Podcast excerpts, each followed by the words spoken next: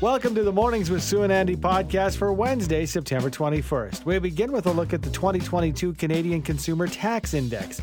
We get details on just how much the average Canadian household will be shelling out this year from Jake Fuss, senior economist with the Fraser Institute. Next, we learn about new research that suggests Alzheimer's might not be a brain disease, but rather an autoimmune disease. We get details on the study and what this might mean in the quest to find a cure for Alzheimer's from Dr. Donald Weaver of the Krembil Brain Institute. Then it's an incredible story which was born from a near tragedy. Our Dave McIver on how one man's heart attack on the golf course has spawned a fundraiser to ensure life saving defibrillators are easily accessible in the town of Cochrane. And finally, it's okay to eat with your hands. That's the focus of this month's edition of Savor Calgary magazine. We catch up with magazine editor Cami Laird for the latest culinary trend in the city delicious handheld food options.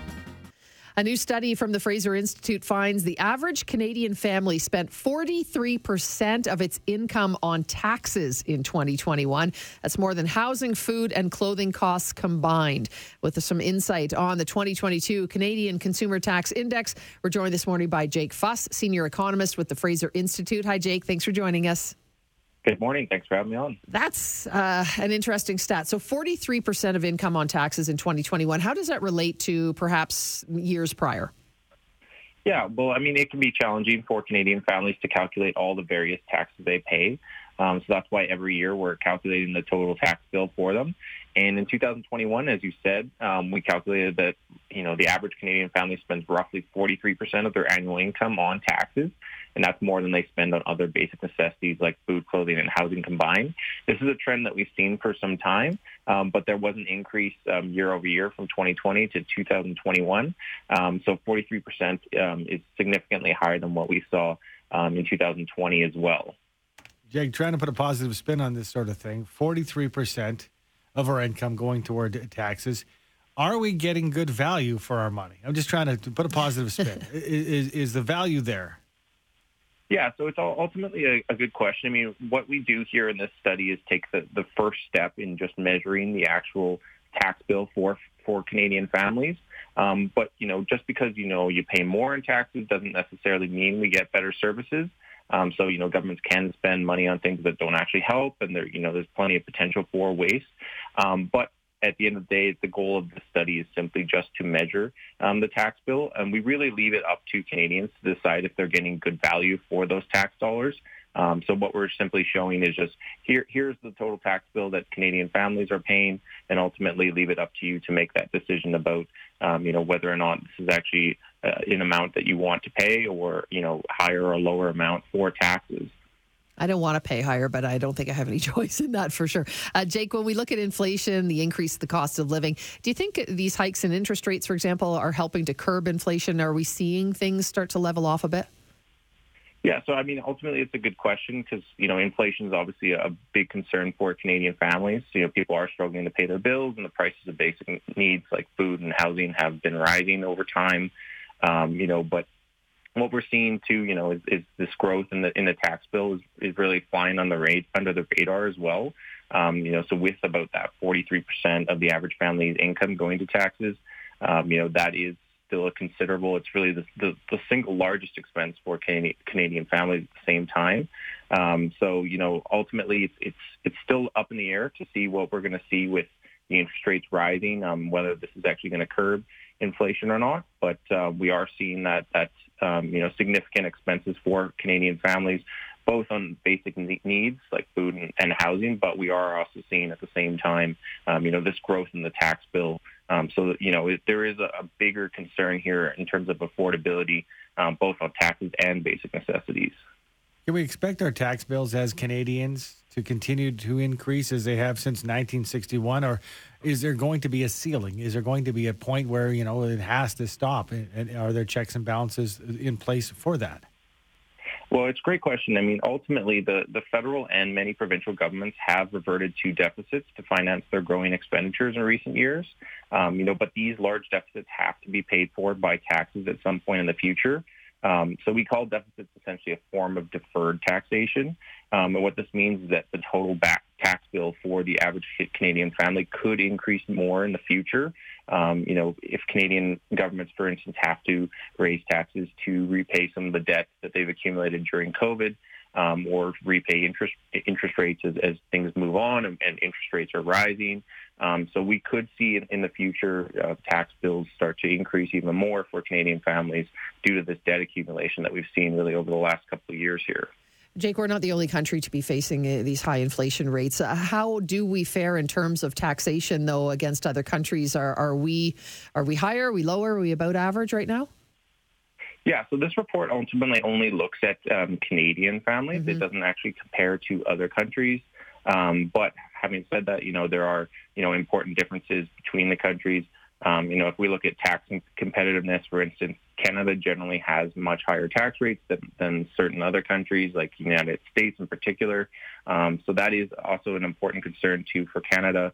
Um, when you are competing with other countries for, um, you know, high-skilled workers, for instance, um, if you have higher tax rates, it becomes harder for you to attract, you know, lawyers, doctors, engineers, software engineers, um, things like that. So that is also an important consideration for Canada moving forward. How do you compare to other countries?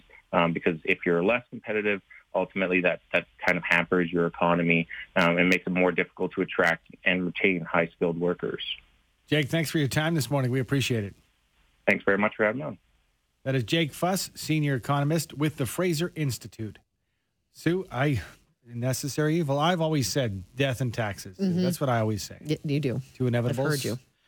But 43 cents. I mean, technically, yeah, you say, oh, I'm not at that tax rate. I don't get taxed 43%. But we've got to look and, and dig deeper into the conversation, what Jake's talking about, every bit of taxation mm-hmm. throughout the different levels of government that we are subject to. It really does. I know. I knew a friend who was uh, getting a new job or negotiating a contract, and it gets to the point where there's gameplay to protect yourself. In that, and I can't remember the particulars around it, but it was a pretty good paying job. It was like something like eighty thousand dollars a year, and he had determined that if he did that and he had some side gig stuff on, it would bump him to the next income tax bracket. It was better for him to go to his boss and say, "Pay me a couple thousand dollars less." Because then I'll be in a lower really? tax back bracket, and in my pocket, it'll be the same or the so, same. This this stymies. That shouldn't. Yeah, that I mean, shouldn't be creativity and ambition to perhaps you know. if, if you're not getting the money that you're working mm-hmm. for, and I get it, we're getting money. We got a great text from Dave when I asked if we were getting value for our tax dollars. He wants to know if you're day drinking. Besides, what do you mean? Are we getting value for our taxes? That's this is what I'm saying. I mean, I was try, trying to, you know, I made light of it, and I said, looking for a light at the end of the tunnel, some mm-hmm. uplifting news, because you're spending this money things should be tickety boo. Every you should not have to you wait a hope. second to get into to the hospital or the doctor. The roads roads should be no potholes whatsoever. Sadly, no, that's not the way it is. It is. It's tough it's, times right it now. It is a very tough time. Yeah, costs go up. Uh, you know, try go and ask your boss for a raise right about now. Mm-hmm. Uh, you know, even the, the, things that were used to be cheap.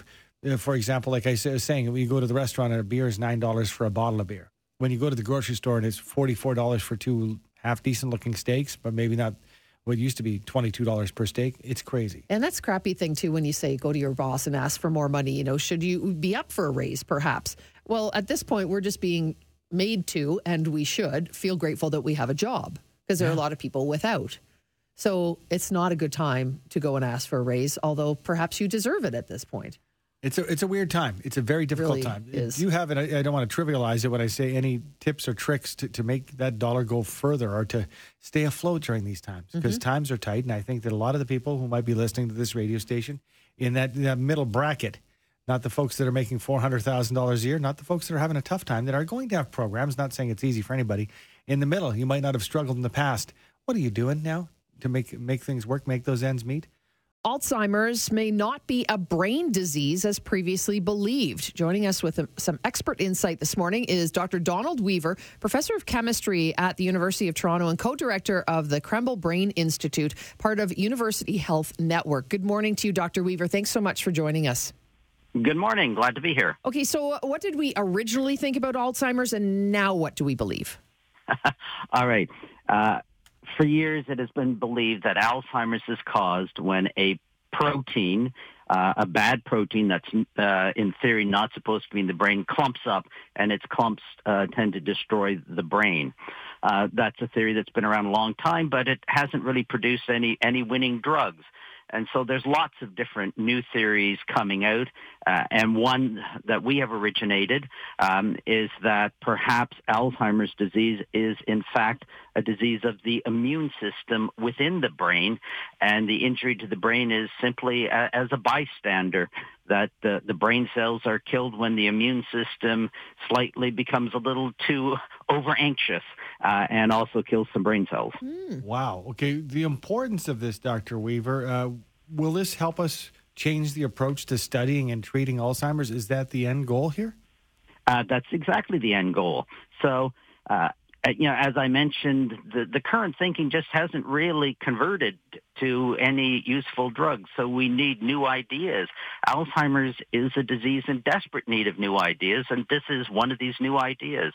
Uh, and so hopefully this or one of the other new concepts coming along will eventually be able to be translated into a useful drug. Okay, so if in fact it is true and it's an mm-hmm. autoimmune mm-hmm. issue yeah. more, so how, how do you change the drug approach then? How do we create an effective treatment for something like that? Well, uh, we actually have a fair bit of knowledge about how to using drugs to manipulate the immune system. Although I will point out that the drugs that we currently use uh, probably wouldn't use. The brain is is a different area, but uh, it demonstrates that there are different targets different things that we can use against uh, to target drugs against in our attempts to come up with new drugs. So it does represent an entire new way of thinking and a new avenue to hopefully better drugs. Can we, uh, you know, talk broad strokes now when it comes to Alzheimer's, mm-hmm. as far as how prevalent it is in Canada, and, and, and what ages people need to be concerned when it comes to Alzheimer's? Okay, so first of all, I think there's this, you know, misconception that Alzheimer's is, you know, oh, it's it's what uh, you know the old people get, um, and um, well, yes, it it is much more common in the elderly, but you know, in my clinic we have people uh, you know, even in their late 40s and 50s with Alzheimer's disease. So it's a broad range of people that are affected. And it's much more common, you know, than people believe. So you know, in Canada, we have over 750,000 people currently living with Alzheimer's worldwide. There's 50 million. And, you know, within uh, several decades, we'll be up to about 130 million people with Alzheimer's in the world. All right. Now, here, I, want to, I don't want to make light of it, Dr. Weaver, but I know that time and time again, you know, you, you walk into a room to get something, then you walk out of the room and you think, oh, I, I forgot what I went in to get. And you think, oh, is my mind slipping?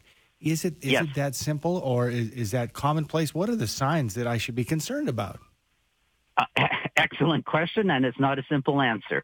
The uh, uh, I mean, we all have memory slips uh, all the time, uh, and you know they are common. They're a common part of living and a common part of aging. Um, it's uh, when the, the memory slips and the other problems with cognition really start to interfere with your ability to carry out your activities of life and other people are starting to notice, then it's a good idea to consult uh, your healthcare professional to see whether or not further testing is warranted. Okay, so doctor, you, you mentioned it. You know, it, it is generally uh, Alzheimer's something that older people get. So how yeah. does that? Do we know in any way then how that might relate to the fact that you now think it's an autoimmune disease? Um, well, uh, immune diseases certainly become more prevalent, and your immune system becomes a little less effective uh, with age. And so, in fact, that would be keeping with the notion that this could be an immune-based disease. Hmm obviously, whenever we hear a headline about, you know, perhaps a new path or a, a new route, something to check out when it comes to Alzheimer's and dementia for that matter, we, we, our ears pop up. But as far as the resources we have in Canada, uh, and, and particularly maybe even Alberta, do we have enough resources to deal with those folks who are suffering from Alzheimer's and dementia?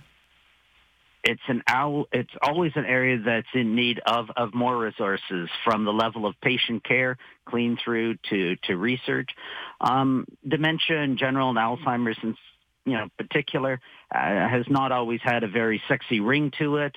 Uh, and it's always lagged a bit behind in areas of, of fundraising, um, and so you know this is uh, this is a very prevalent disease. It's becoming worse, and it is something which society needs to have better awareness about and uh, to invest in more across all levels, be it provincial or federal. Is Alzheimer's disease and dementia are the two things? Are they two sides of the same coin? What's the difference between the two of them, and how might might that relate to the autoimmune issue?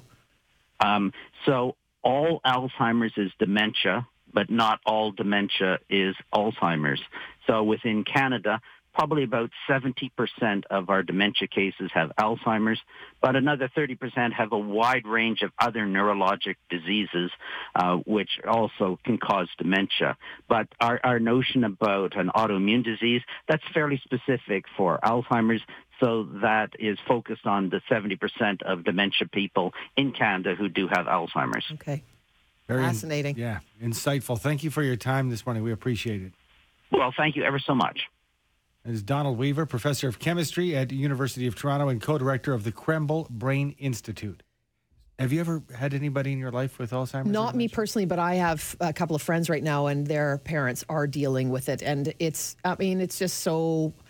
Uh, it's devastating, really, to the family, isn't it? Because your your person is there, but they're not really there. And it's not a one size fits all. That's what I, my biggest takeaway. My grandmother, who passed away about well about four or five years ago, uh, in, in her nineties, she was in a, a care facility for the last uh, decade, fifteen years of her life. And, and when we would visit, which wasn't often, because it was it was kind of heartbreaking. Um, I'd have to make sure my dad was there because she would recognize my dad. right. Um, and but I'm not even exactly sure if she knew exactly who he was, but knew knew who he was, but I don't know if she knew it was Knew his- knew his she was supposed to know who Yeah. she he was. And when I brought my teens at the time, and they were probably, I don't know, eight or ten years old, uh, she would glom onto something and say, "Oh, your T-shirt, you've got a unicorn," Mm-hmm. and they'd say, "Oh yeah, that's that's fun," you know, and and then they talk, and then she'd say, "Oh, your T-shirt has unicorn," and that's what when the kids started to understand that There was you know, something. Yeah, on the outside looking in, and uh, you know, very much uh, telling the same stories, and it was it is devastating because you you want you see this person, they're alive, they're they're breathing, they're telling stories with you, they're eating a, a meal perhaps, but might not exactly know exactly who they're around. And if this autoimmune disease discovery helps lead to changing, you know, research even and if perhaps a cure one day i mean time to start thinking outside the box right Oh, so yeah. brilliant if this if this is the way that they've now re- realized they should need to change course and maybe find something that helps it Can be discouraging because years you know years and years dealing with something, you think is there light at the end of the tunnel? and there's been no really no help for so long this this could be it. Mm-hmm. We'll hold on to that for sure.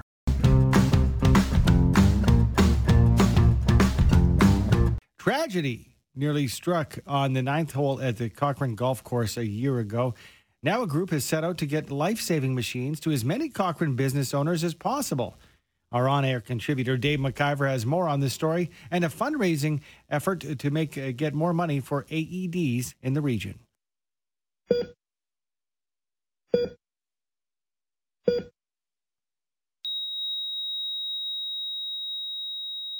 If Andy Kirby would have been hooked up to a heart monitor on the ninth green of the Cochrane Golf Course in September of 2021, that would have been the noise you heard. Thankfully, he had quick thinking spectators and a life saving medical device. 75 year old gentleman was golfing September 23rd last year, uh, a year this Friday. Collapse was clinically dead on the ninth hole. Uh, fortunately for him, neighbors were in their backyard or looking out their window, saw the commotion, jumped over the fence, went and got the AED from the clubhouse, which I don't think it had, had ever been used since they purchased it. It worked. They got his heart back. Uh, EMS, EMS was delayed getting there, so if nothing had been done to Andy, he would have been dead. That's Brian Winter, a now retired fire chief and former paramedic who works with a group that has a goal in mind provide AEDs or automated external defibrillators to as many businesses as they can. About a year ago, Dave, uh, we formed a group in Cochrane called the Cochrane EMS Crisis Citizen Action Group. As you know, ambulance issues in Calgary, Cochrane, and Alberta are horrendous. Uh, and what the message we're trying to get out to the Cochranites is have a plan B. What happens if the EMS is an hour, two hours away? What are you going to do? How are you going to treat uh, your loved one? An automatic external defibrillator. And what happens? It's sort of idiot proof, Dave. You stick on the leads. and it tells you uh, what you should be doing. Uh, basically, does he have a pulse? Doesn't have a pulse? It's going to shock them. Please stand back. Uh, it's all verbal. Analyzing heart rhythm.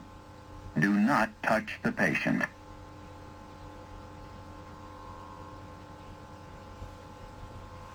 Shock advised. Charging. Stay clear of patient. Deliver shock now. Press the orange button now. Shock delivered. Really, uh, there's very minimal training.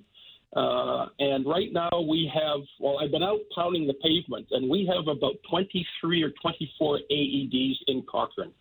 Um, and what we want people to do, we found out that some aren't registered and registered with Alberta Health because when a 911 when a 911 call comes in, the emergency dispatcher will say, "Hey, your closest AED is at business A or business B or whatever."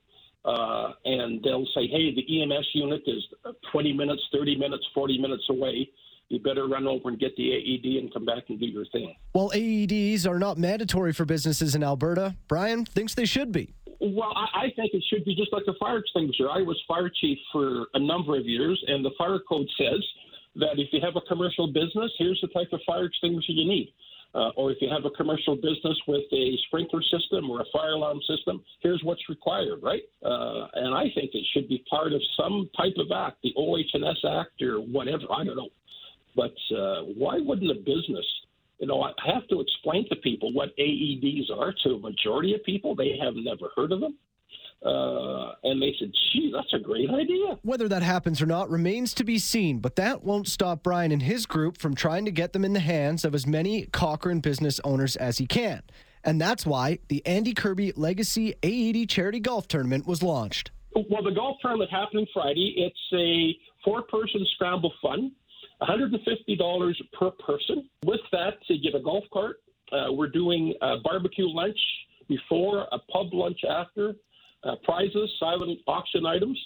Uh, and uh, right now, we're looking for hole sponsors. If you want to sponsor a hole, uh, it's $500. And uh, we're getting very close to where we have to have a cutoff for the caterers. And I think we've got around 45 or 46 golfers right now. Uh, we'll take a maximum of 80. Uh, and if there's somebody out there that wants to uh, golf on supposed to be beautiful Saturday or Friday, the 23rd from 1 to 4, come out and help us support uh, AEDs because you never know, right? You never know if if uh, you might require one. If you'd like to get involved in the event, you can contact Kurtis Foote at Curtis with a K underscore Foot with an E at hotmail.com because you never know if the dollars you spend might help in providing a machine that helps save someone's life. For 770 CHQR, I'm Dave McIver. Very excited, Sue. We're I know talking. We're going I to know. talk cuisine. We're going to talk Understand it. food. That's what Can I, happens. can I go now? Yeah, you can. I'm ready. I got my bib on. the art of fermenting, salt, a cool contest, and great places to eat with your hands. The harvest issue is a packed one when it comes to Savor Calgary magazine. It is out. And editor Cami Laird is with us to give us all the yummy details. And again, I've got my bib on. Picture that, Cami. How are you today? Enjoying your bib. It's I in know- my I'm mind. glad you like it. Well, I have my bib, uh, but I don't have any utensils. I, I think we should start with eating with our hands. Uh, kids do it, and they seem to enjoy it. Why shouldn't Right? we, Cami? Well, because it's fun, because people around the world do it, because it makes a mess, which is always great when you're eating. And um, yeah, it's a great, fun piece by Shelley Betcher. She goes through all some, some cool movies and things like that, um, and just really brings back why uh, getting in touch with your food, literally, um, is. Um, it's just a really fun thing to do. What I love about this story actually is she gives a list of places in Calgary that have some great finger food. Um, Abyssinia being one. If you like um, Ethiopian food, super fun to go with a group of people. Um, they have uh, like stews they call wat, and the, the bread is called injera, which is sort of like a sour pancake, which is fermented. Yeah, and you eat with that bread, and you stuff your face and have a great time. Um, you know, as one does. Yeah. So there's a, yeah, lots of lots of great places to look at in that story. I love that. You know, I, that's the, the best part of the magazine is that you just find some of these. uh, I mean, we have a great food scene in the city of Calgary. You can't possibly know about all these restaurants unless you find the information somewhere, and that's what you guys provide for us. Uh, it's a hard job, Sue. We have to go out and try all these great, great places. But somebody's got to do it, and we're happy to do it. I feel your pain. Uh, you mentioned it. Let's talk about fermenting. That's a big part of the issue as well. Yeah, for sure. It's um, that time of year. So I think, first of all, you know that uh, jar of pickled beets you have sitting at the back where of your fridge where your neighbor Yep. gave that to you? Out. They're delicious. Um, yeah, so it, it's uh, look at this time of year. Everybody's pulling stuff out of their garden. and How do you make it last? And this is a great way to do it. Um, I mentioned injera is is uh, fermented, so there's a little parallel there. Um, and just you know uh, things like tempeh from um, Indonesia or olives. A lot of people eat olives, um, and it, it's something that you can sort of give a try at home. Um, so there's some really cool kits and things like that. One of them by a local company called Heyday Fermentables, and there's she makes it super super easy. You can make your own kimchi or sauerkraut for your hot dogs, um, and just give something a, a, a try that's um, weird science in your fridge. I bring kimchi for lunch sometimes. Sue gives me the side eye. You've never seen anything like it. Uh, we don't want to let you go without uh, telling people how they can enter a contest. You've got something pretty cool coming up. Yeah, for sure. So we have a new newsletter um, that we're sending out every couple of weeks. It's called The Snack. Um, and you can have recipes, uh, roundups, news events, that sort of thing, just some extra. Our magazine only comes out every couple of months, so we wanted a way to keep in touch more often. And um, if you subscribe, you can win right now um, per- personal fitness training with One to One, who Andy, I believe, is familiar with. Yeah, they're they're outstanding. One on one. One on one is fantastic. We, we both work there. Yep. Oh my gosh, that is uh, that is great, and it's kind of it's interesting because we're gonna eat with our hands, and like you say, we're gonna stuff our faces like we do, then go work Yeah. out. and then go. it's a perfect relationship, isn't it? You know how to live, man. Like there's balance on each side, and um, you know I think food should be fun and enjoy it, and then you know what, whatever you need to do to keep yourself healthy on the other side, great. You know it. The website is fantastic. The the the mail out now that you can sign up for is awesome as well. Keep on top of all the great food goings on in our city. The website itself is savorcalgary.ca. Thanks so much for joining us, Cami. Thanks, guys. Cami Laird, editor of Savor Calgary magazine, and the new Harvest issue is out now.